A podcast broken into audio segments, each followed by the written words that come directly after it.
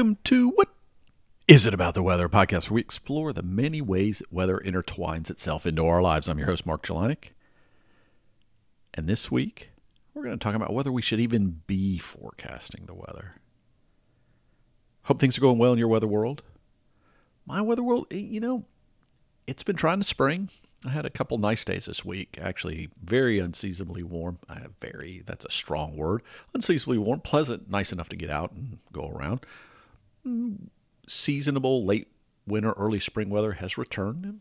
Even a little chance of some snow this week. I was noticing that uh, parts of middle part of the U.S. were getting pretty strong snowstorm. It was an interesting setup that allowed kind of a storm to stall in a place that doesn't always do that.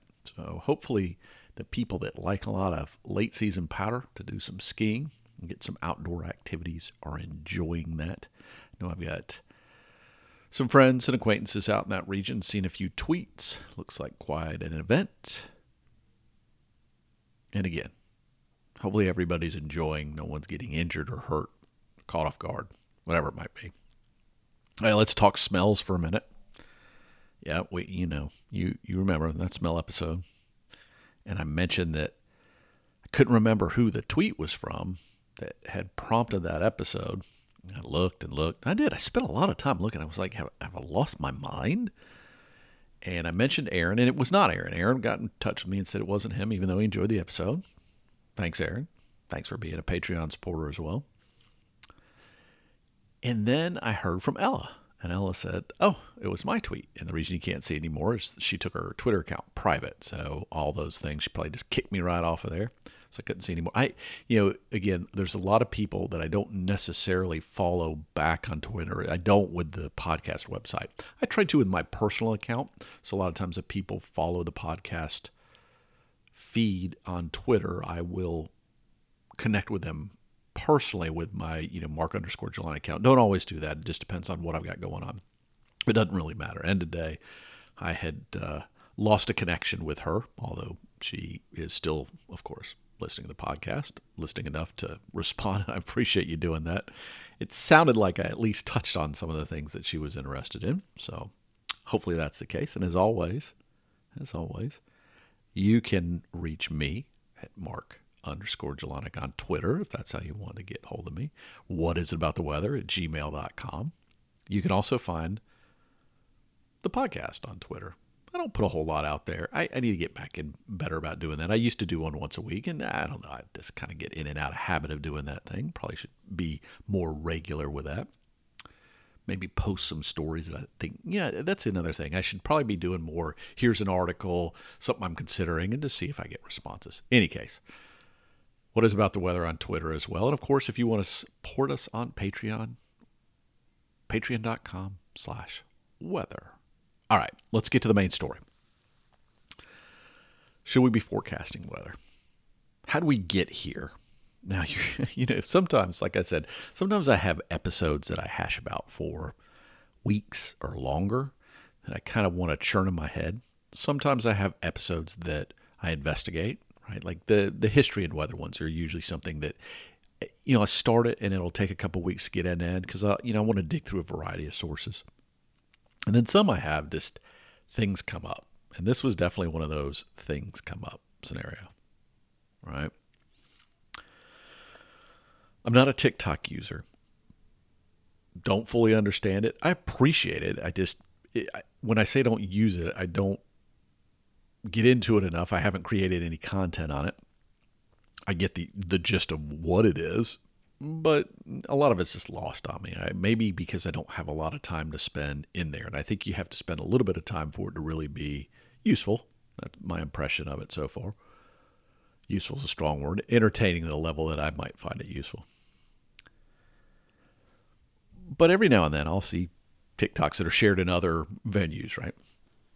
And there was one that came out a few weeks ago that just finally, of course, floated up my way was this person who was explaining how she never understood what percentage of precipitation, what we call pop in the weather space.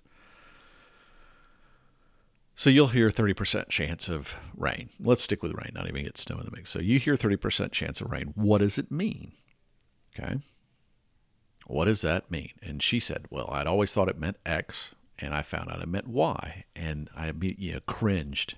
and then I started doing some looking in Google as I was doing this episode, and oh, everybody under the sun that's in the weather space, right, had talked about this to some degree. I mean, all the big companies, a lot of station, you know, their meteorologists had talked about it. Because what she said was a true statement in that it is one way and that you determine the percentage of precipitation. But as I've talked about this before, it's really not that simple. So if you ever go to like the National Weather Service and you go to weather.com, not weather.com, weather.gov, and you put in your location, it pulls up a point forecast for you based on the nearest grid point where you are. And when you look at like the hourly weather graph, which is one of the options you can do there, and you see a percentage of a chance of precipitation, or you even look through the text products, it's the information's there. They're truly forecasting to that point, right? That is what's going on. And more or less, they're saying that there's a 30% chance that that point is going to get, at least in, in, the, in this case, and it varies based on country, a hundredth of an inch of rain, because that's what we consider measurable precipitation here in the U.S. Now, it's not that simple, though, because you've got to put that in other context anytime someone is forecasting, let's say a, a broadcast meteorologist for an area, they're talking about the entire area. And this is where the TikTok user, you know, was speaking to. And so a 30% chance of rain may be in some of the viewing area. They'll get a there's a 100% chance, maybe a front sweeping through, and they're pretty certain it's going to rain everywhere. But others may not be. I mean, let's say someone's forecasting for the whole state, big state. Could just be that part of it's going to get rain and part of it's not. So they kind of divide that up and say it's, you know, going to be dependent on where you are. And that's where, you know, you get into this whole thing of how useful is that forecast. In any case, you got to take in the, all these things into consideration. There's the size of the region that's being forecasted. There is the time window. All right. Don't lose sight of that. And then there's the confidence factor. So a forecast may have at that grid point, it might be rain's going to go through. But the forecaster may be going, all right, I think that that's really a, only 40% because I know the models tend to miss in this area. And so I'm going to knock that down. So you got to, you, it really isn't as simple as there's one thing, but all those different components come into play. All right. But just that one thing, this thing about precipitation, just that one thing. And we talk about the, what are a lot of the challenges that go with forecasting. Then I also came across an article that talked about, and I, and I think I might, uh, the link will be in the show notes. It's an article I found interesting about how much people understand about weather. How much do people really know? And they have this thing called DKE, or the Dunning Kruger effect. And this got into that, that effect is people tend to give themselves more credit for being knowledgeable about a topic than they really are. Okay. So people are getting a weather forecast. They think they know what they're doing with that weather forecast or what the forecaster might be saying, and they act upon it. And their actions don't match what the forecast really was. So we got this rain thing that may not always be, you know, people may not even really understand what the forecast is saying. We've got examples of people not maybe knowing as much about a topic as they think they do. This isn't just a weather thing, it's a lot of things.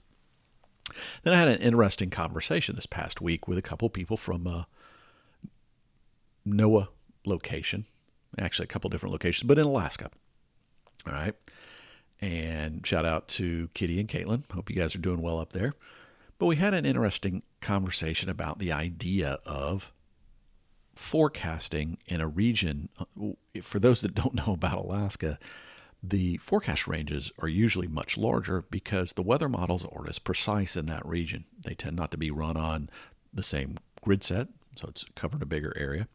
They've got this huge state to cover, as an example. And what they're finding is they're forecasting and the tendency, or you think the tendency is to forecast towards where the bulk of the people are. But the reality might be that the most important areas that are being impacted by weather might be shipping channels or fishing areas or other things that it's a smaller population, but maybe from an economic standpoint, it's huge, right? Could be enormous. And that's what we call impact forecasting. And maybe you've heard me mention that before. And so we had a little bit of a conversation about that. And the reality is, most of the meteorologists I talk with, I think we all agree that the idea of forecasting a little bit further down the food chain, and this is where you've heard me mention it before, might be the right way to go. Because taking all these examples I brought up, should we really be forecasting weather as opposed to forecasting what that really means? Right? Do you really need to have an umbrella? Do you really need to have a coat on? do you really need to avoid being outside for a six hour window because you're going to have you know gale force winds coming through whatever it might be right? But less about the weather and getting into the weather forecast and more about what that translates into okay? You're still getting a forecast per se. You're just getting a forecast for what you're doing as opposed to what the weather's going to be now there are times when we still just need to know about the weather. Maybe you just want to know about the weather because it make you, you hear there's going to be a sunny day, and so you'll make a point of instead of eating lunch inside, you go sit outside. You know, find some space, especially with as much as we've been you know trapped inside. Maybe you go sit at a, a cafe outside and have a little lunch. All right. Then we got this other part of the problem is meteorologists have been trained to be very good at weather forecasting, and they're not necessarily good at the other piece. So there's going to need to be a blend of tool sets, right? This gets in the idea that meteorologists, whether they're computer, robot, people, whatever they are, are creating a weather based piece of information in an information chain that still gets into decision support at the end. Now, in the midst of all that, we still need to disrupt then the way we think about weather and there's going to be this challenge of is it really worth it? And we get back to the idea of what's the weather value for each person or each company in this process. But as more and more precision, I guess is probably the right word to put around the quality of the forecast, but where it needs to be and for the items that a decision needs to be made about, is more of that is available as it's a better quality forecast, I think there is a call to create the disruption. So a lot of disruption I've seen is just changing how we think about weather, or using new sources, right? Like the ClimaCell uses the cell tower information to give them a new way to see precipitation. Now that's disruption. It's a new process. But that's not necessarily disruption in the way weather forecasts are being utilized or weather forecast information is being utilized. There are companies out there doing it. They might be doing it in a segment versus doing it specifically in areas or, you know, the people facing side of it that, that many of us see on a regular basis. But we got to balance that, right? There's still this. Some folks just like to know about the weather. Some folks, like I said, they're maybe just interested in what's going on. Some people have a genuine interest in the weather. It still is kind of that non political, non family gossip, whatever it is. It's, it's this thing that happens to all of us every day. Because it does. I mean, unless you're so shut in that you never see a window or never go outside at all. It impacts us. And so it's a common thing that we all migrate towards. And it's not necessarily charged with any opinions, any ideas, any philosophies. Yes, there are people that get worked up about the weather. I can be one of them at times, especially when I see videos of people trying to explain something and quite certain they're informing their grand audience that, aha, this is the thing. And then you just walk away shaking your head. The other reality is not everyone's going to understand the impacts you're trying to drive. So if you're doing impact based forecasting, maybe you're creating impact forecasts, but it's not useful because someone has taken the time to create their own Im- impact matrix, if you will. They're good enough. They don't they don't really need to know about the weather, but they know when temperatures hit a certain level or winds hit a certain level. That that's going to translate into I need to not be out on a boat. I need to make sure I have my umbrella.